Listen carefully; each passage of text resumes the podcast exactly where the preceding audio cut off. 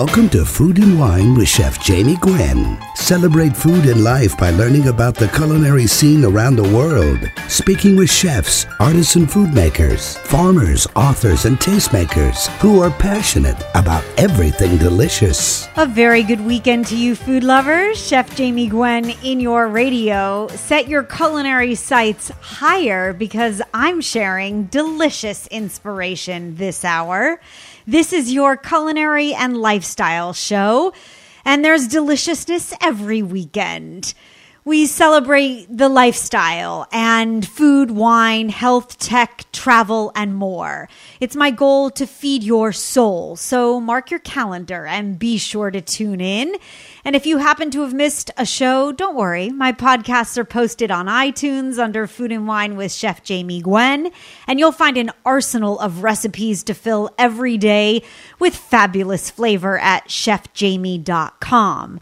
I'm keeping you updated on the food scene. On this show, we take deep explorations of a broad range of topics. So please stay tuned because you just might learn something. And I'll give you a reason to overeat. you can find my daily dish, by the way, on Facebook, Twitter, and Instagram at Chef Jamie Gwen. But first, before we get to a couple of illustrious guests this hour, I thought I would wax poetic on the wonders of Wondra. I kick off this show with a tutorial of sorts, a method or insight to make you the best chef you know. And most of us are already using the easily dissolving instant flour for lump free gravies and sauces, right? But if you've ever wondered about Wondra, here is the lesson. It is so much more than just for gravy. It's a wheat flour that has been pre cooked and then dried, much like instant rice. So it dissolves without seizing up when you stir it into a hot liquid. It has a lower protein content, which also makes it brilliant for so many applications, and you just need to know how to use it. I made biscuits on TV recently, and the secret was Wondra and anything baked that has instant and oftentimes a combination of instant flour and self rising flour in it is fabulous. And if you replace instant flour in your batters, those that call for all purpose, you will get silky smooth lusciousness every time. Now, this conversation arises because I've been asked for that biscuit recipe over and over again, and I'll gladly share with you um, what I call angel biscuits, inspired by Shirley Corriher, a great food scientist who is no longer with us. Uh, she left a grand legacy. And instant flour, albeit I saw my mom use it, you know, making uh, Thanksgiving gravy when I was growing up, um, it really has so many more uses. And it's really uh, used in so many more applications today that if it's sitting in the back of your pantry or your cabinet, then it, it's time to take it out. Now, it has a baby powder like consistency. And it's one of those little secrets you should keep in your back pocket. And by the way, if it's been sitting in the back of the cabinet for some time, it's time to buy new. Now, this lesson on Wondra is also prompted by another recent recipe post. It's Jacques Pepin's chicken nuggets that have taken the world by storm. Really, you ask? yes, Jacques Pepin makes what is essentially a chicken nugget. There's no breading step. Uh, there's no deep frying and there's no mess. Instead, the recipe promises everything your crispy chicken loving heart desires. And it's the help of a bit of Wondra flour and a non-stick skillet. And he does it with uh, chicken breasts or pieces that are boneless and then adds garlic and parsley at the end for one final flourish of flavor. But it's the method behind preparing the chicken that really gets you. So, more on Jacques Pepin's chicken nuggets in a moment. But back to Wondra or instant flour, whatever name it goes by, depending upon where in the country you live. Now, if your summer plans, because summer is coming, include fish fries or pan fries or breading and frying other meats and vegetables, instant flour makes a light and crispy, delicious crust. Simply coating chicken pieces with instant flour yields this ultra crunchy, beautifully browned coating for chicken, and it's much sturdier than all purpose flour. If you make calamari at home or fried squash blossoms, try using instant flour for your coating. Now, Julia Child always recommended instant flour for crepes because the flour dissolves so easily. You only need like a five to 10 minute resting period rather than an hour that is usually required when you make crepe batter with all purpose flour. But my absolute favorite application for instant flour is pie crust.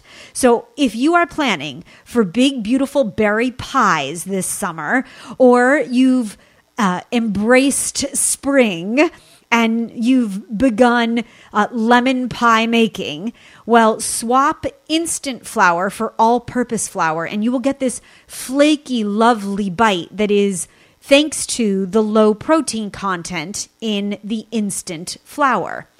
Now, by the way, protein means gluten in this instance, and gluten means a tough crust. So you should know that the instant flour use is not completely interchangeable in every recipe. Because of its low protein content, it doesn't behave the same in recipes that rely on all purpose flour for gluten formation, which is chewiness, like bread or pizza dough. And some baking recipes are very precise. So you might not get fudgy brownies if you're looking for a swap here. But pie crust and angel food cake are made brilliant with light, lovely instant flour added to the cake batter.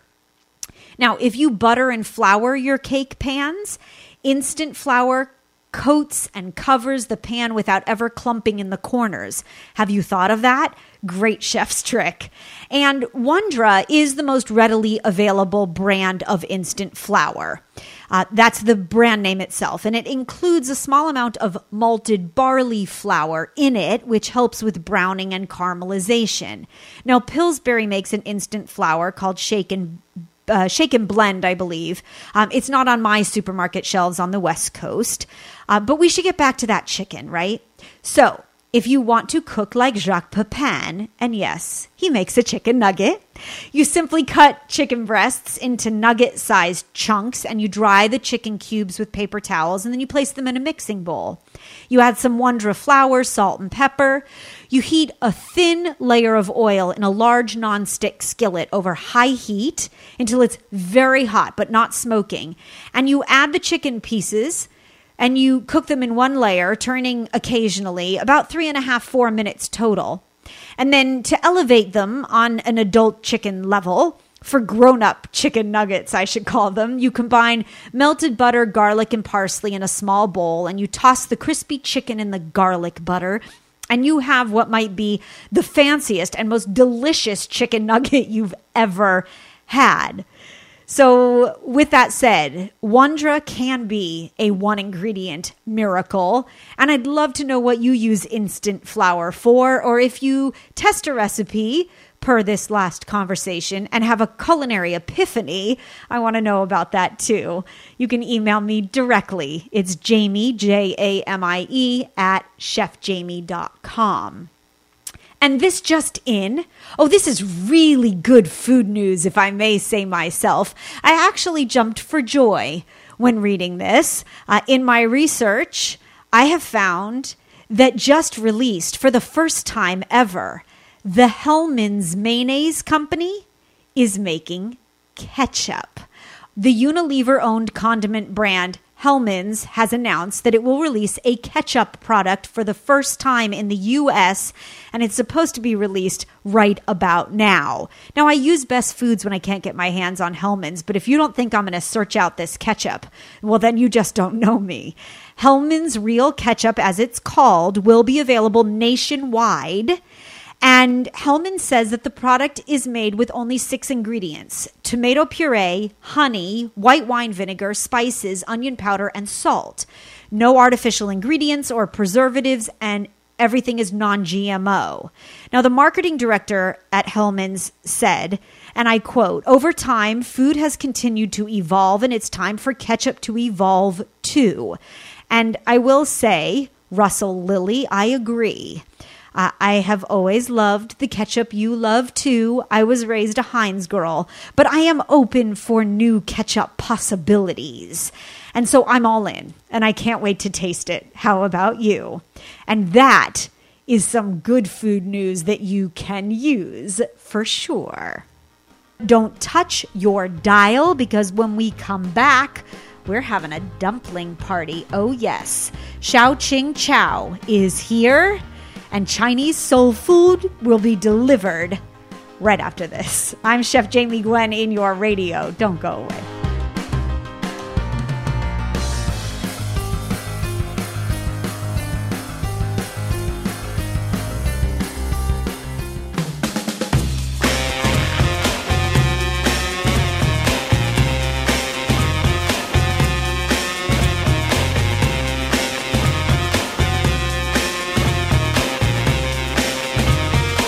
If you're hungry for beautiful food, remarkable wines, and juicy conversation, well, then this is your show. Welcome back, Chef Jamie Gwen in your radio.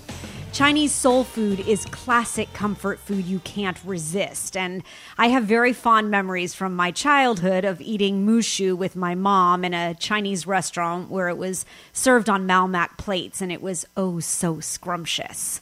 Hsiao-Ching Chou is an award winning food journalist and a cooking instructor who has been making dumplings in her mother's kitchen since she was eight years old, worked at her family's Chinese restaurant growing up, and spent more than a decade as the food editor of the Den- Denver Post.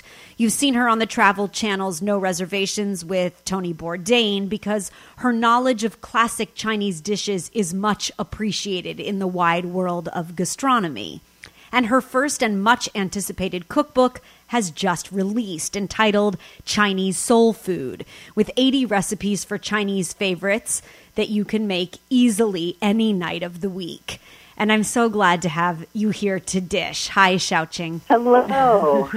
Thanks for having me on, on your show, Jamie. Yes, of course. Um, I love the Chinese market. I want you to know that. I find it so inspiring. I buy something new or a different Chinese sausage every time just to find a new use for it. I, it's my favorite ethnic market, and I, I, really do think it's very aspirational. I wanted you to know that off the bat. you know, I, I always find new things to discover at the Asian market as well. Um, there's you know the, the the types of ingredients that come in changes all the time um, in addition to some of the basics that I like to buy. But you know, you never know what um, what special pantry ingredient might get imported from uh, from week to week. So it's pretty exciting for me too. That it is. So can we talk some Chinese ingredient essentials before we cook? I love the introduction in the book because I felt like I got to better know the ingredients that I'm using, and I would love if you would help us understand soy sauce, please. The first thing I tell people is that um, soy sauce is different from Asian cuisine to Asian cuisine. I think most people know Kikkoman, which is a, a, quite a common brand. It's it's good. It's on every um, on many restaurant tables and in, in home kitchens. But that is just one mass-produced brand, and it is a Japanese brand. So what what the the key thing I want people to take away is that if you're going to cook a lot of Chinese food, I highly recommend looking for a Chinese soy sauce. The flavor profiles are different. The the sodium uh, levels are also different, and I talk a little bit about that in my book. Um, and I want people to kind of just just even have that idea in their head that not all soy sauces, like wines, they're not all the same. Where they are made makes them taste different. Um, the other aspect that I want people to understand is that when they are buying soy sauce, they should look for the words naturally fermented and brewed on the label. That will key into them that, that the soy sauce is actually produced uh, with time and care versus just something that was uh, manufactured in, in any old factory. And you'll have uh, a richer flavor, more um, some of that, more of that funkiness and that fermented um, flavor that will come through, and it's it makes a difference in your cooking. And these soy sauces aren't expensive, so it's just noticing that um, you know if it's uh, brewed in China or in Taiwan, then that will help help tell you where where it was made. Yes, and that fermented funk is the goodness to me. Like the funkier, the better. Um, Chinese black vinegar, I love. I can't get enough of it. I would Yeah. use it as perfume as I could, if I could. There, no, I really, I really think that there are some extraordinary Chinese ingredients that we don't make enough use of. And I, going back to soy for a minute, I thought it was really interesting to read as you write, light soy sauce tends to be saltier. I think there's a great confusion about soy sauce, tamari, low sodium, and really what you're getting out of the the soy sauce itself is the is the flavor it enhances the ultimate dish with. And so you you need to consider that. Yeah, it's it's not. It should not be an afterthought. Is my point, and and I don't necessarily tell people that they have to buy a specific brand because even for Chinese cooks, it it really is a personal choice.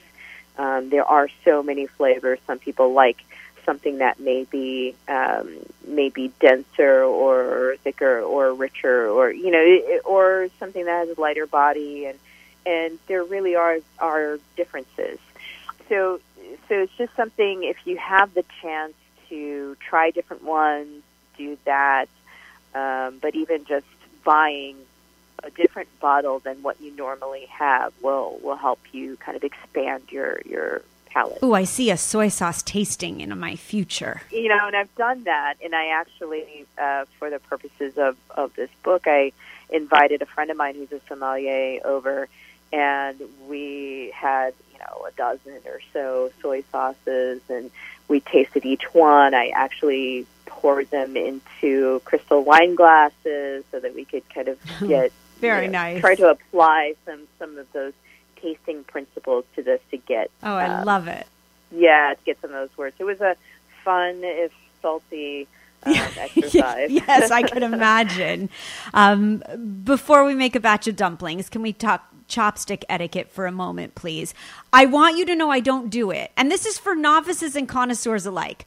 I've never done it, but I did not know that stabbing your chopsticks into the bowl of rice symbolizes death. And mind you, I'll really never ever do it now. Um, you know, it it uh, it's one of those faux pas that that people just don't know, and and you can't fault them for not knowing because that's just a, it's a cultural thing. But I did want to mention that because I see it happening so often. You know, people um, their tendency is to uh, want to play with the chopsticks. They uh, drum with them, and then when they're eating, they just they stab the the chopsticks into their food. I mean, you wouldn't leave your fork standing up in your bowl. No. you take your fork out Most when you're not using not. it. You set Right. it down on the plate or or to the side of the plate, and it's the same kind of thing. Like you wouldn't you wouldn't stab your your food with chopsticks, and yeah, it it mimics uh, uh, like an incense bowl, and and you know you're making you're you're honoring the the uh, dead with this incense that you put into um, a, a bowl of sand, and it looks like that, and so it, it's kind of taboo to do that with your chopsticks in your food. So and I see it all the time, and I see it in photos. Um, yes. you know, photo shoots. And you quiver, and I know your children would never dare. Well, kids, and Yeah, I get they, that. they'll they'll get the they get the hairy eyeball. Yes. if they do anything besides what they're supposed to do with chopsticks, Right. And, and they know it too. Yeah, Appropriate chopstick behavior. Hsiao-Ching, we need to take a quick break. You're making me hungry, but when we come back, there's more Chinese soul food in your radio.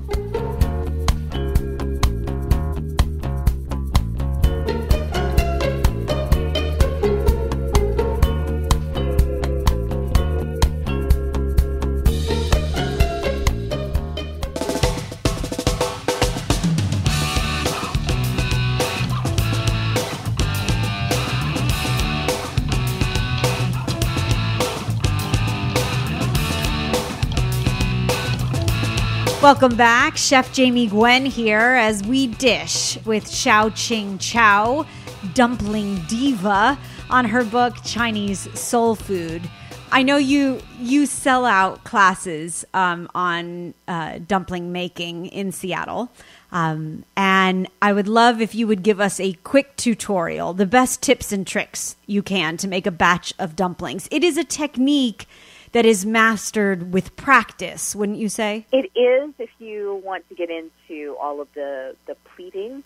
But what I like to remind people is that the, the dumplings, especially for uh, just like your, your regular um, uh, pot stickers or boiled dumplings, you know, the dough is very simple. It is all-purpose flour and water, and you should not be afraid of that.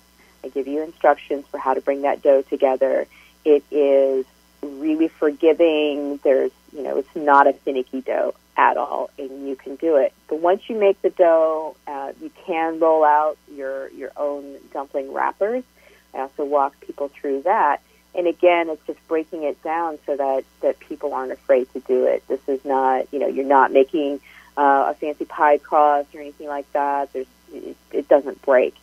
And then um, when you're sealing them, you you can just do a very basic um, fold on these, and uh, that's functional and gets the job done. You can have your dumplings you know, it, it, it only gets difficult and, and overwhelming when you're trying to do all the different types of pleating. And that does take a lot of practice to, to get it consistent. But in my classes, I show people about five different ways to pleat their dumplings, and I remind them that they're going to look like mine. My, uh, my mom's dumplings and my dumplings, they don't look alike. The only place where you'll see dumplings that look exactly alike is in a restaurant where they train and they're very specific about the the uh, the technique because people pay for consistency. But at home, it's home cooking. You, know, it's okay if it's a, if they're all kind of home.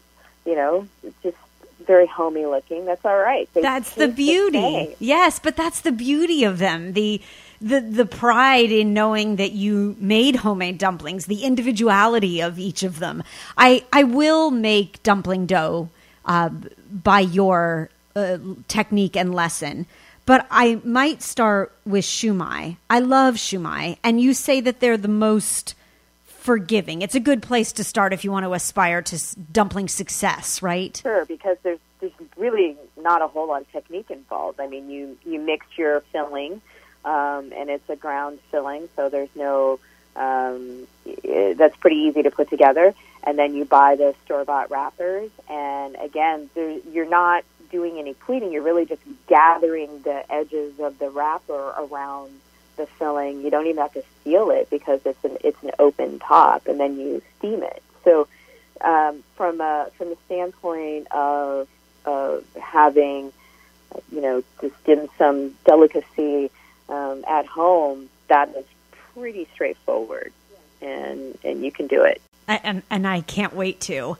Um, are you a are you a sauce kind of girl? Maybe it was the um, New York Jewish household that I grew up in, um, but I'm big on duck sauce, like old school Chinese duck sauce, and I wonder where you stand on dipping. Uh, oh, did I offend? Did I stick chopsticks in my bowl standing upright? Like I don't know what duck sauce is. I'm not right? sure so either. It's, it's not.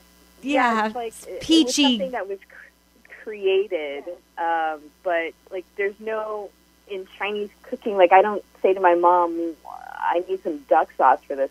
We don't really know what that is. What do you so dip your dumplings in? Uh, I do the soy sauce and um, vinegar sauce that has um, ginger, garlic, green onions, cilantro. So there's a recipe for that. It's pretty pretty easy to put together.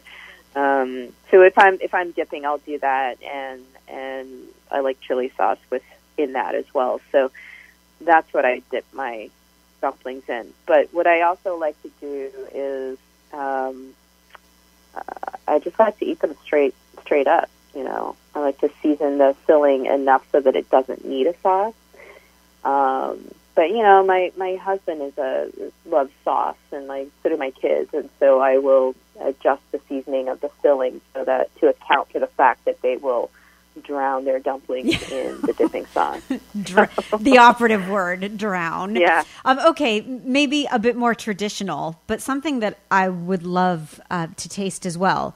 You make something called tomato egg. That looks so delicious. That is like, uh, what is the equivalent?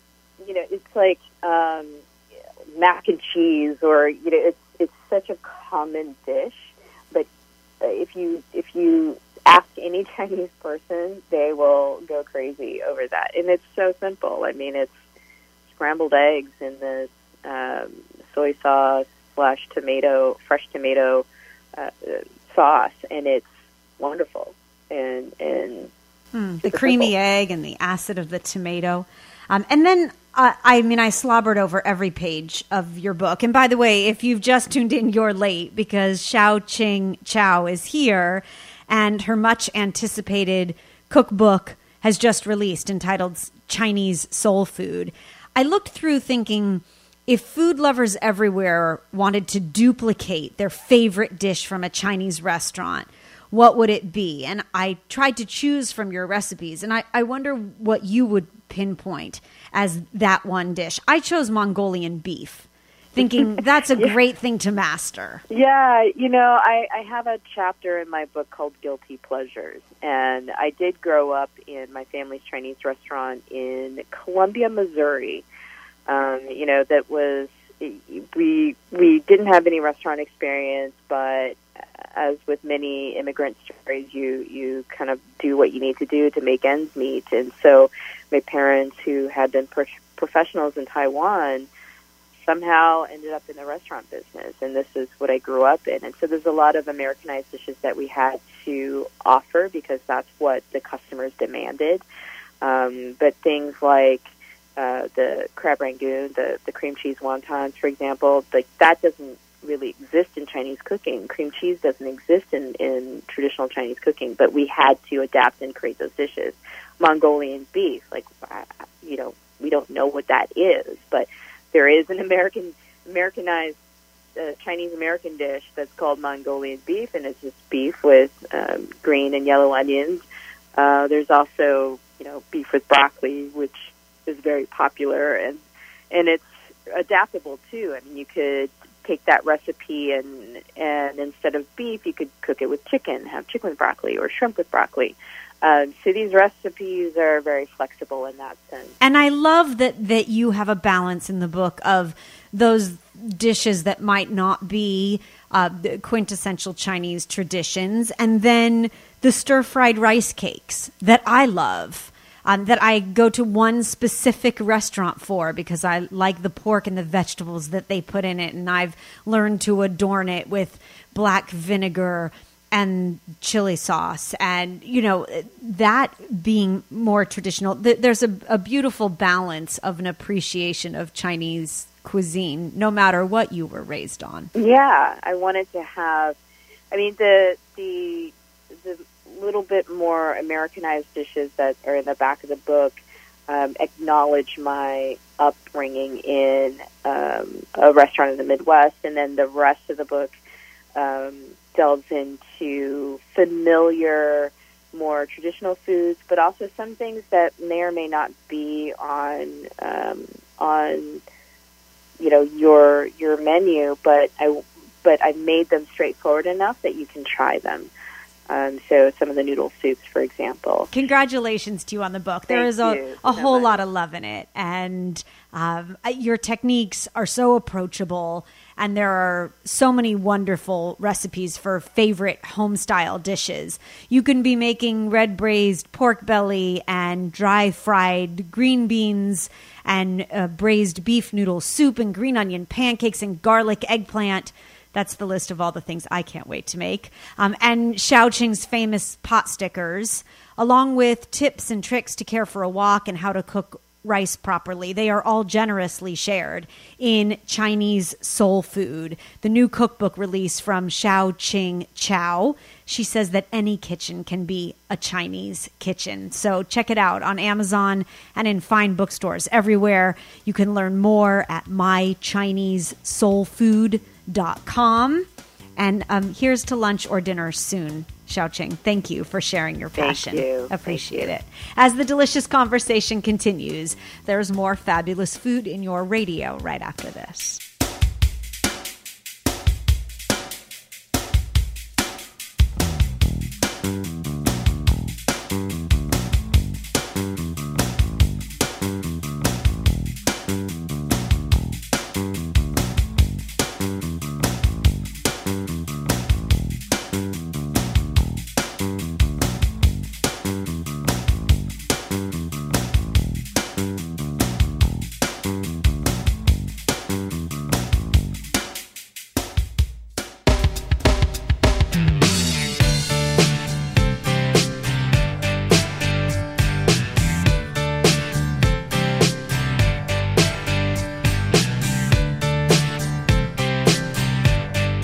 Welcome back, Chef Jamie Gwen in your radio, satiating your appetite and feeding your soul.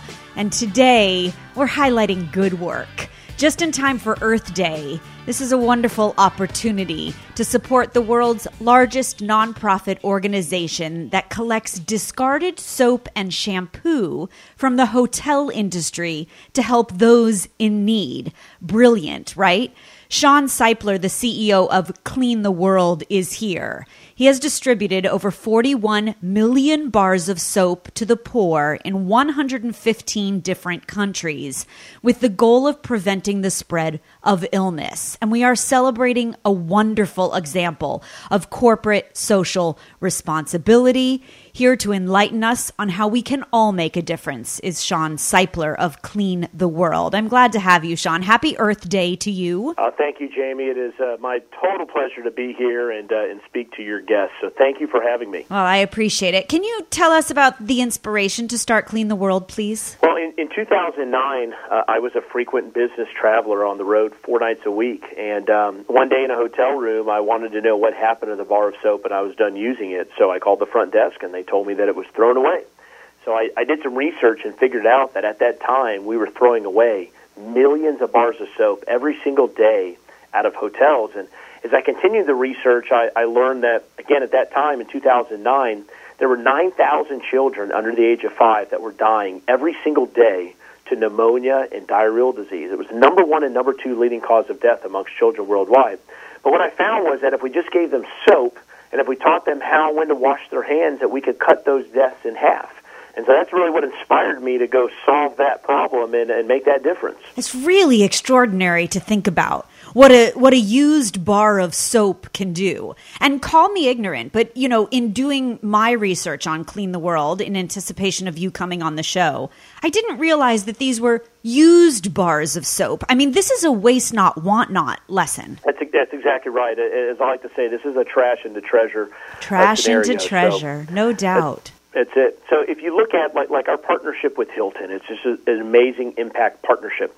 With that partnership alone, we have diverted one million pounds of soap. So we're able to take that million pounds, we take it through a sanitization, sterilization, we grind it down, and then we remanufacture it into a brand new bar of soap. And that one million pounds that did not go into landfill, that turned into seven million life-saving bars of soap for children, mothers in our local communities and around the world. So you are supporting here in the U.S. and abroad. Are there specific countries that you've made a, a greater impact than others in? Well, well we have sent uh, 45 million bars of soap uh, to 127 countries across the globe. And since the day we started, we have seen a 35% reduction in the death rate to children under the age of five.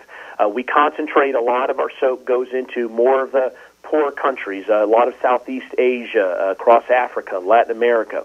Uh, and so we're making a huge difference. As a matter of fact, yesterday the United Nations added us as the 23rd NGO uh, on its WASH cluster. So it's a group that focuses on water, sanitation, and hygiene because of, of what we have been able to do. And again, it's with the partnership of, uh, brands like, for instance, Embassy Suites, Homewood Suites, and Home 2 Suites by Hilton. They have us as a brand standard. So every time you stay in one of those hotels, there's 900 of them. Every time you stay in one of them, every time you open a bar of soap, that bar of soap is going to get recycled and distributed locally uh, or around the world. I think that's really extraordinary. And congratulations, by the way, on the new appointment, as you mentioned. But I think if we can all be socially responsible in our own ways, if we do what we can uh, with travel, like you mentioned, choosing a hotel that supports uh, corporate social responsibility, like you do, that supports your cause and the many others, then we're making a difference in our own right for Earth Day. I wonder how else can consumers contribute? Because just by using the bar of soap isn't enough, but staying in a Hilton property, knowing that they support you, uh, that's a first step. You're exactly right. Uh, we have to make buying decisions. We have to make travel decisions uh, based on those brands, those companies, those hospitality brands that are engaging in sustainable uh, corporate responsible uh, responsible initiatives. Uh, it's, it's just so important, and and you know we're we're seeing more and more uh, companies that are engaging in those practices, talking about it. You know, 90% of travelers prefer to stay in a sustainable hotel, and 34% of travelers are willing to pay more money uh, if that hotel is sustainable and recycling it and talking about it. So, you know, when you book at properties like those Hilton properties and the Embassy Suites and Homewood Suites and Home2 Suites by Hilton, who have us as brand standard, you are guaranteed that they're going to be making a difference. Thank you for good work and for making a difference and for inspiring all of us to be better, to be mindful, to be thoughtful uh, in situations and scenarios like you were in a hotel room using a bar of soap in the shower and wondering how you could make a difference and pay it forward. Where can we go for more info? How can you continue to spread your word so that we can uh, all support? Yeah, absolutely. And thank you so much for those uh, kind words and words of encouragement. Well deserved. Yeah, thank you so much. You can go to cleantheworld.org to learn more about Clean the World. Uh, and you can go to cr.hilton.com to learn more about the sustainable green initiatives that Hilton is engaging across their, their global platform. And so that brings us to the end of another hour. I hope that I inspired you, that I fed your soul, that I satiated your appetite, and that you will tune in every weekend and share your passion for all things delicious. Uh, this Earth Day weekend, do something good, pay it forward. And of course, continue to eat well, but don't go yet. I'll leave you with my last bite for the hour. Every week, I share a three, four, or five ingredient recipe uh, because, like you, I'm busy and I love the simple go to. And this is a super quick, super tasty sweet treat that you can whip up for impromptu visitors or for a sweet bite at the end of dinner. It's a pint sized dessert indulgence, I call it. It's a Bailey's and coffee cheesecake truffle where you combine softened cream cheese with Bailey's liqueur, a little bit of confectioner's sugar, and some instant coffee granules. Then you drop teaspoon sized balls of the mixture that you've rolled, of course, uh, concentric, small, and smooth, into grated chocolate, and you chill them until firm. You have a couple bites of indulgent cheesecake perfect for that sweet ending. And I will, of course, share the recipe on social at Facebook, Twitter, and Instagram. Chef Jamie Gwen is where you'll find me, and I'll meet you here next weekend where there will, uh, I promise, be lots more fabulous food in your radio. I thank you for listening. I'm Chef Jamie Gwen signing off, and I hope you continue to eat well.